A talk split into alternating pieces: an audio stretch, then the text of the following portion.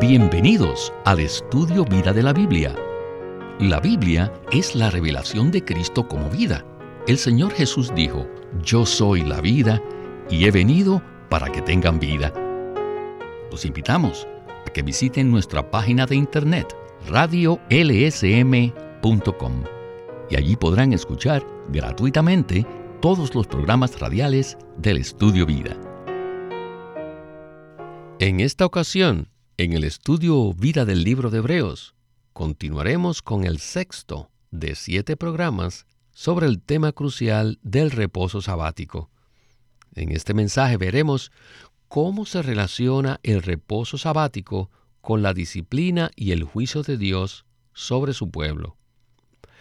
Hebreos es un libro que contiene varias advertencias para los creyentes.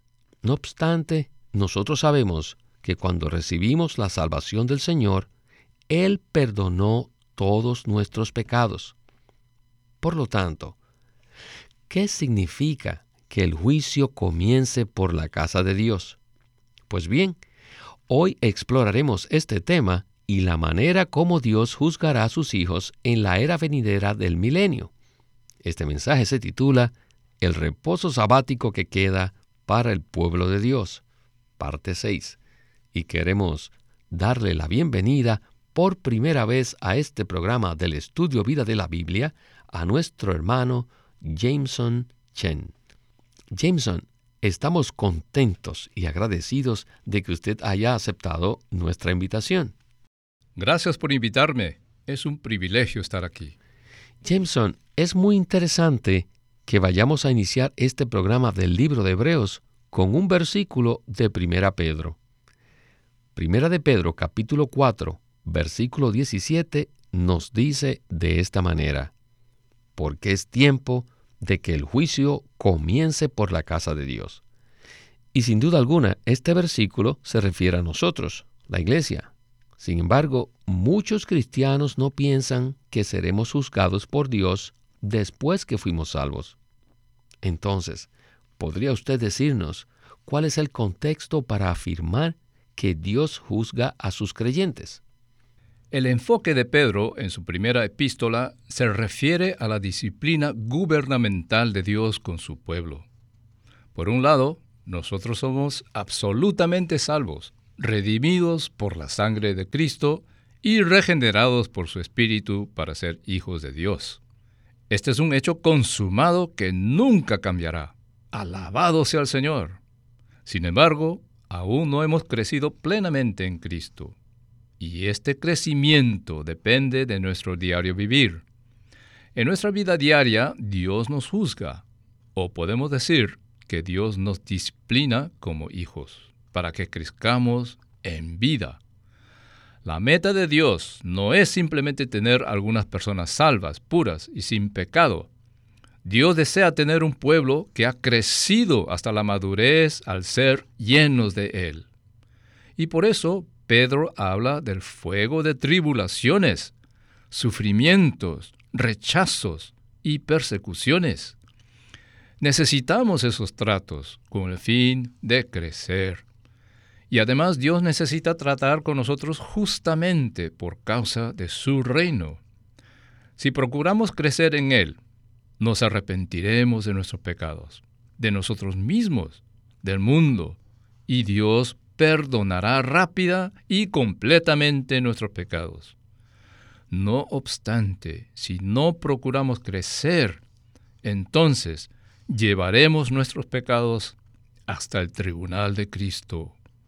Y en este mismo versículo, Primera de Pedro cuatro diecisiete, Pedro nos advierte que si nosotros, como hijos, somos juzgados de esta manera, entonces, ¿cuál será el fin de aquellos que desobedecen el Evangelio de Dios? Eso es verdad, Jameson. Comparecer ante el tribunal de Cristo no significa que perderemos la salvación, sino que será la manera como se determinará quién podrá reinar con Cristo durante la era del milenio y quién no. Nuestra salvación es eterna y jamás la perderemos.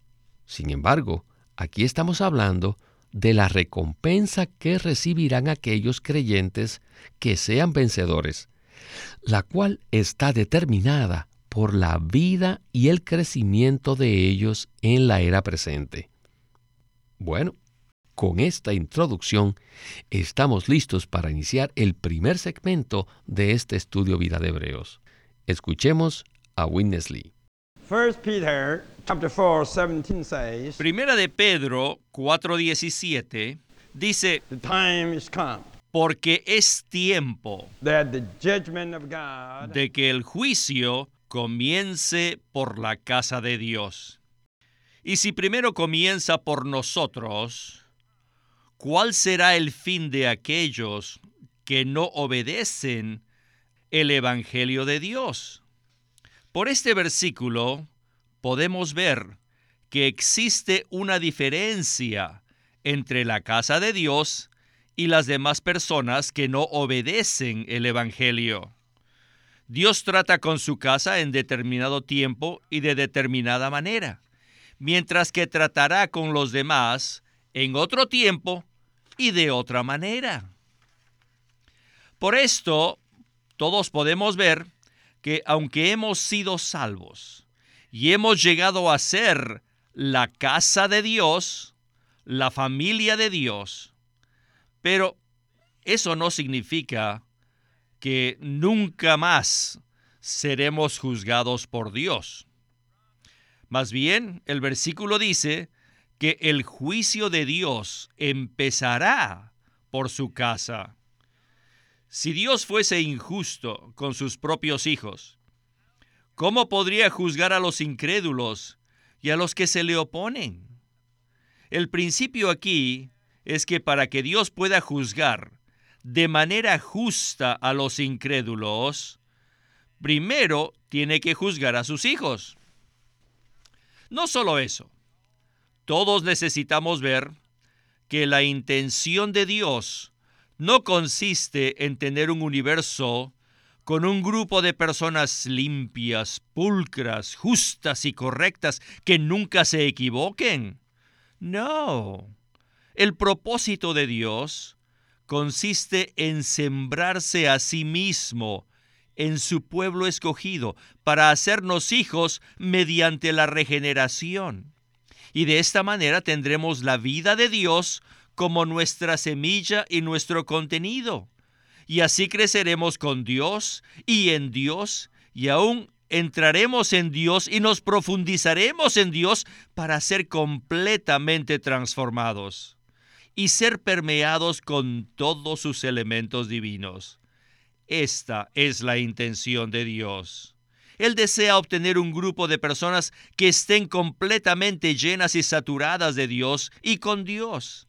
Pero Satanás viene para frustrar el plan de Dios a través del pecado, el mundo y el yo. Por tanto, para que nosotros podamos crecer en la vida de Dios, debemos aborrecer el pecado, debemos abandonar el mundo y tenemos que negar el yo. El objetivo de tratar con el pecado no es meramente para tratar con el pecado en sí, sino para eliminar la frustración satánica y así poder crecer. El perdón de nuestros pecados es algo pequeño, comparado con ser liberados de la frustración pecaminosa, para que podamos crecer en la vida de Dios. Si usted ha cometido algún pecado, pero se arrepiente y desea avanzar en su vida cristiana, ciertamente Dios le perdonará su pecado. Así que no se preocupen por esto. Pero la intención de Dios no es simplemente darnos el perdón de pecados. Su intención consiste en llevarnos adelante, sacarnos adelante para que podamos crecer y crecer y crecer en la vida divina. Todos somos humanos y cometemos muchos errores, pero siempre y cuando crezcamos con la vida de Dios, Él espontáneamente eliminará nuestros pecados y seremos limpiados con la sangre de Jesús. No se preocupen de eso. Dios quitará sus pecados, pero deben crecer. Si crecemos y si, y si avanzamos, y le pedimos a Dios que nos perdone, Dios es fiel. Dios es fiel y justo y los perdonará. Sin embargo, no podemos cumplir el propósito de Dios, que consiste en que crezcamos. El perdón de nuestros pecados es algo negativo, mientras que crecer en la vida de Dios es algo totalmente positivo. Los animo a crecer para poder entrar en el reposo sabático.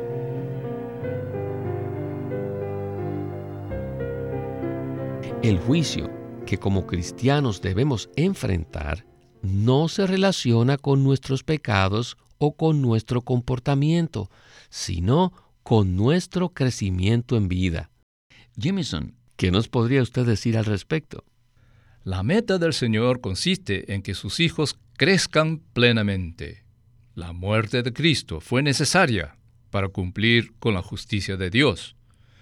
Pero esa no era su meta. Su meta consiste en producir hijos. Vimos esto en el capítulo dos de Hebreos. Aunque por un lado, Cristo padeció la muerte a favor de todos, y por otro lado, destruyó al diablo por medio de esa muerte, su meta en resurrección consiste en llevar muchos hijos a la gloria. Él está resucitado en gloria, a fin de llevar muchos hijos a la gloria. Para ser llevados a la gloria, no solo necesitamos creer en el Señor Jesús como nuestro Salvador, sino que debemos cooperar con Él para que nos lleve a la gloria. Este proceso, en el capítulo cuatro, se llama entrar en su reposo, por medio de crecer en todas las cosas en la unidad que tenemos con Él. Este es un proceso. Así que hoy en día debemos tomar medidas drásticas con respecto al pecado, el yo y el mundo, e incluso aborrecer esas cosas. Y aunque a menudo fracasamos en estos asuntos, necesitamos arrepentirnos y buscar el perdón, y el Señor Jesús nos perdonará. Sin embargo, la meta del Señor Jesús no es solo perdonarnos, sino procurar nuestro crecimiento en Él, en todas las cosas, a fin de que lleguemos a ser iguales a Él, con miras a su expresión y su representación. Gracias, Jameson. No hay duda, este mensaje nos está suministrando mucha luz con respecto al vivir y al crecimiento de los creyentes en la era presente. Continuemos con Witness Lee en el siguiente segmento de este estudio Vida de Hebreos. Adelante. Mateo is a wonderful book. Mateo es un libro maravilloso. It's a book of mysteries. Que nos habla de muchos misterios. En Mateo veinticinco hay dos parábolas. Una es la parábola de las diez vírgenes y la otra es la parábola de los talentos. Sin duda, la parábola de las diez vírgenes describe la clase de vida que debemos llevar, mientras que la parábola de los talentos habla acerca de la clase de obra que debemos hacer.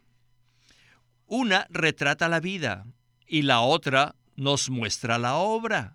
Nuestra vida debe ser la vida de una virgen y nuestra obra debe ser la obra de un siervo fiel. Por un lado, debemos llevar una vida vigilante, cuidando de nuestro testimonio, saliendo del mundo al encuentro con el Señor. Necesitamos tal vida. No solo necesitamos tener nuestro espíritu iluminado por el Espíritu de Dios, sino que además necesitamos nuestro vaso, es decir, nuestra alma debe ser transformada con una porción adicional del Espíritu vivificante. Esta es la clase de vida que debemos llevar. Entonces, ¿qué decimos de nuestra obra? Nuestra obra debe ser la de un siervo fiel que usa los talentos dados por Dios para hacer negocios para Él y producir una utilidad, una ganancia para su economía. En la segunda parábola tenemos una calificación doble.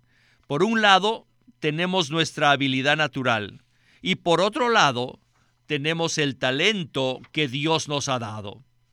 El talento nos es dado conforme a nuestra habilidad natural. Entonces, ¿en qué consiste nuestra habilidad natural? Conozco a algunos de ustedes que son muy espirituales, pero que no les gusta escuchar la palabra natural. Les pido que no sean tan espirituales. Dios no espera que seamos tan espirituales sin ser naturales. Solamente los ángeles podrían ser espirituales sin tener nada natural. ¿Ustedes quisieran ser ángeles? Por supuesto que no. Ustedes no son ángeles. Somos seres humanos. Ustedes tienen una constitución humana. Así que según Mateo, el Señor nos da talentos en conformidad con nuestra habilidad. Todos los seres humanos tienen cierta habilidad. ¿No tienen ustedes alguna habilidad? No importa cuán espirituales lleguemos a ser, nunca perderemos nuestra habilidad. ¿Quién podría desechar su habilidad? En la vida de iglesia todos vivimos por el Espíritu, pero también vivimos por nuestra habilidad natural. ¿No viven ustedes en su constitución natural? Todos nosotros vivimos por esta constitución natural. Miren, hace cuarenta años yo era una persona demasiado espiritual. Yo era muy espiritual y no era natural. Eso sucedió porque fui enseñado de manera incorrecta. Pero finalmente un día descubrí que eso no funcionaba. La espiritualidad depende de lo natural que seamos. Si nunca podemos ser naturales, jamás podremos ser espirituales. Seremos como una piedra, otro ídolo. ¡Aleluya! Por favor, lean detenidamente el capítulo veinticinco de Mateo. En la parábola de los talentos, todos los siervos tienen su talento. Jameson, acabamos de escuchar a Witness Lee y nos dio una palabra muy inusual. En la vida de iglesia vivimos por el Espíritu, pero también vivimos por nuestra habilidad natural. Y podríamos pensar que estos dos aspectos son opuestos. Sin embargo, nuestra espiritualidad depende de nuestra habilidad natural. ¿Qué nos podría usted decir al respecto? Es interesante que el Señor Jesús en esta parábola utiliza la frase a cada uno conforme a su capacidad. Este versículo en Mateo veinticinco quince dice lo siguiente. A uno dio cinco talentos, y a otro dos, y a otro uno, a cada uno conforme a su capacidad. El miembro de un solo talento no recibió cinco talentos. Conforme a su capacidad, él solo podía cuidar de un talento, así que recibió uno solo. A cada uno conforme a su capacidad. Esto indica que el Señor imparte sus dones espirituales entre sus esclavos conforme a la capacidad natural de ellos, la cual se compone de lo que ellos son como seres creados por Dios y de su aprendizaje. Esto significa que para que podamos participar en el reinado de nuestro Señor Jesús, necesitamos la habilidad natural. Sin embargo, esta capacidad natural debe pasar por la cruz, debe ser puesta a muerte y luego ser resucitada para llevar a cabo el propósito del Señor al cooperar con el talento que el Señor nos ha dado a cada uno. Estoy totalmente de acuerdo con usted. Todos nosotros debemos usar nuestros talentos para la edificación del cuerpo de Cristo. Pues bien, regresemos una vez más con Witness Lee para el segmento de conclusión, en donde escucharemos un testimonio muy interesante acerca de la relación entre el hermano Witness Lee y Watchman Nee. Let me tell you a little story about Watchman Nee. Quisiera comentarles un poco acerca de mi experiencia con Watchman Nee. Muchas veces me gustaba preguntarle su opinión acerca de algún libro que estuviésemos estudiando. Y yo le decía, ¿por qué dice usted que este libro no es bueno? Entonces, él respondía explicando todas las equivocaciones que tenía el libro, punto por punto.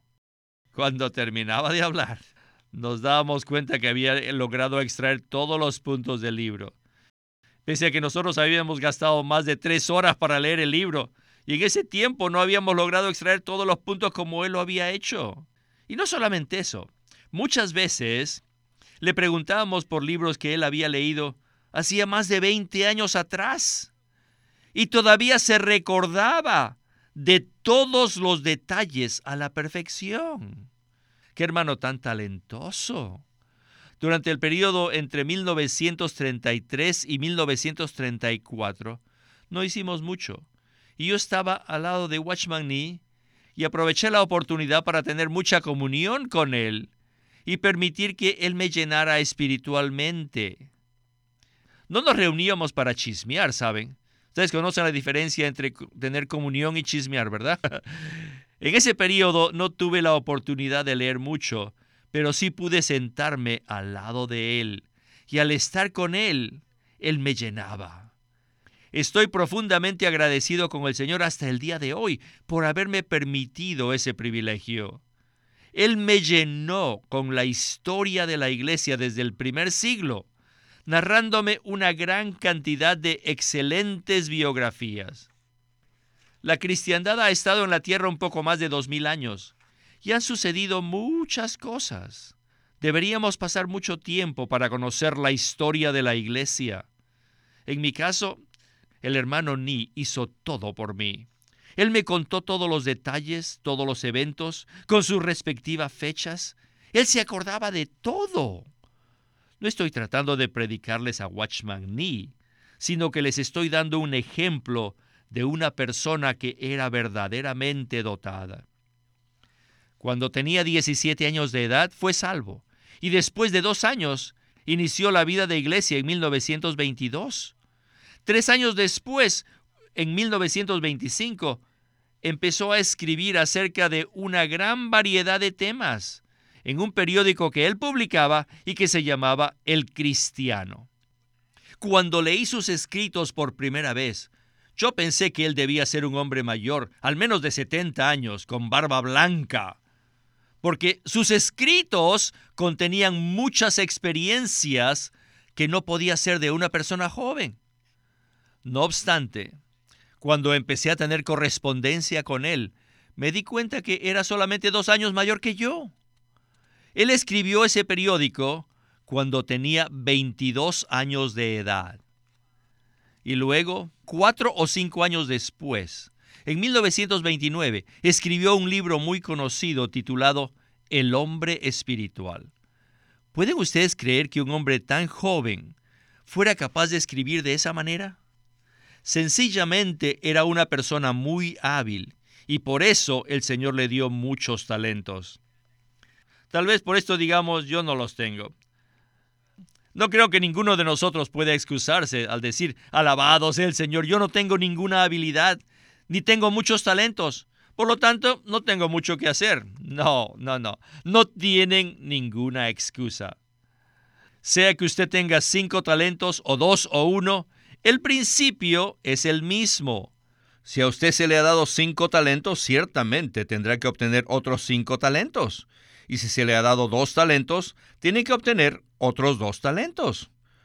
Pero si usted piensa que puede tomarla de forma tranquila, y cuando dice que usted es el más pequeño de todos, y que solamente se le ha dado un talento, ajá, el peligro está siempre, no con los grandes, sino con los pequeños.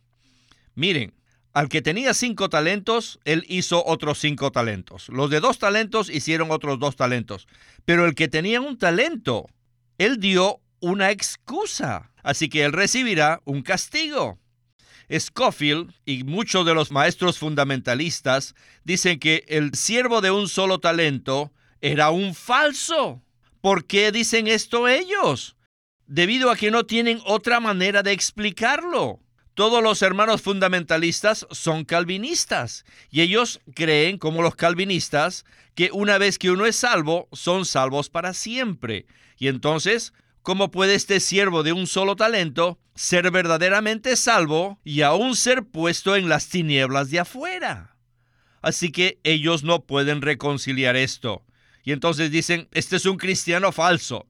Y cuando yo era joven y estaba leyendo estas enseñanzas, ¡oh, mis lágrimas casi salían de mis ojos! ¡Oh, doctor Scofield!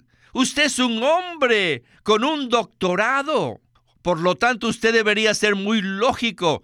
¿Cómo puede entonces decir que este siervo, un siervo que recibió un talento del Señor, no es un verdadero cristiano? Así que tenemos que ver que entre el calvinismo y el armenianismo existe el puente del premio. Y el premio significa que uno va a recibir o un premio o un castigo. Los armenianos dicen que todo depende de la responsabilidad humana, pero la Biblia dice que es la gracia para responsabilidad. Esto es, la gracia divina para la responsabilidad humana. Jameson, la descripción que hizo el hermano Lee verdaderamente nos muestra que Watchman Nee era un hermano muy talentoso que invirtió fielmente sus talentos en los intereses del Señor. Sin embargo, la advertencia que vemos en los libros de Mateo y Hebreos no solo se aplica a los que tienen muchos talentos, sino sobre todo a nosotros, los miembros de un solo talento. ¿Qué usted nos puede comentar? El miembro de un solo talento que no lo usó será reprendido como un siervo malo y perezoso. Será considerado malo porque no se preocupó por el interés del amo. Y será considerado perezoso porque no fue en pos de los intereses del Señor. En resumen, podemos decir que debemos velar para crecer en vida y que debemos ser fieles y diligentes para servir al Señor Jesús según el talento que nos fue asignado. De lo contrario, tendremos que pagar un precio en el tribunal de Cristo. No hay duda, Jameson, este ha sido un mensaje muy refrescante. Muchas gracias por habernos acompañado en este Estudio Vida y espero que pueda regresar muy pronto. Gracias por invitarme. Es un verdadero privilegio participar en el programa y ser refrescado y al mismo tiempo recibir esta advertencia con temor y temblor delante del Señor.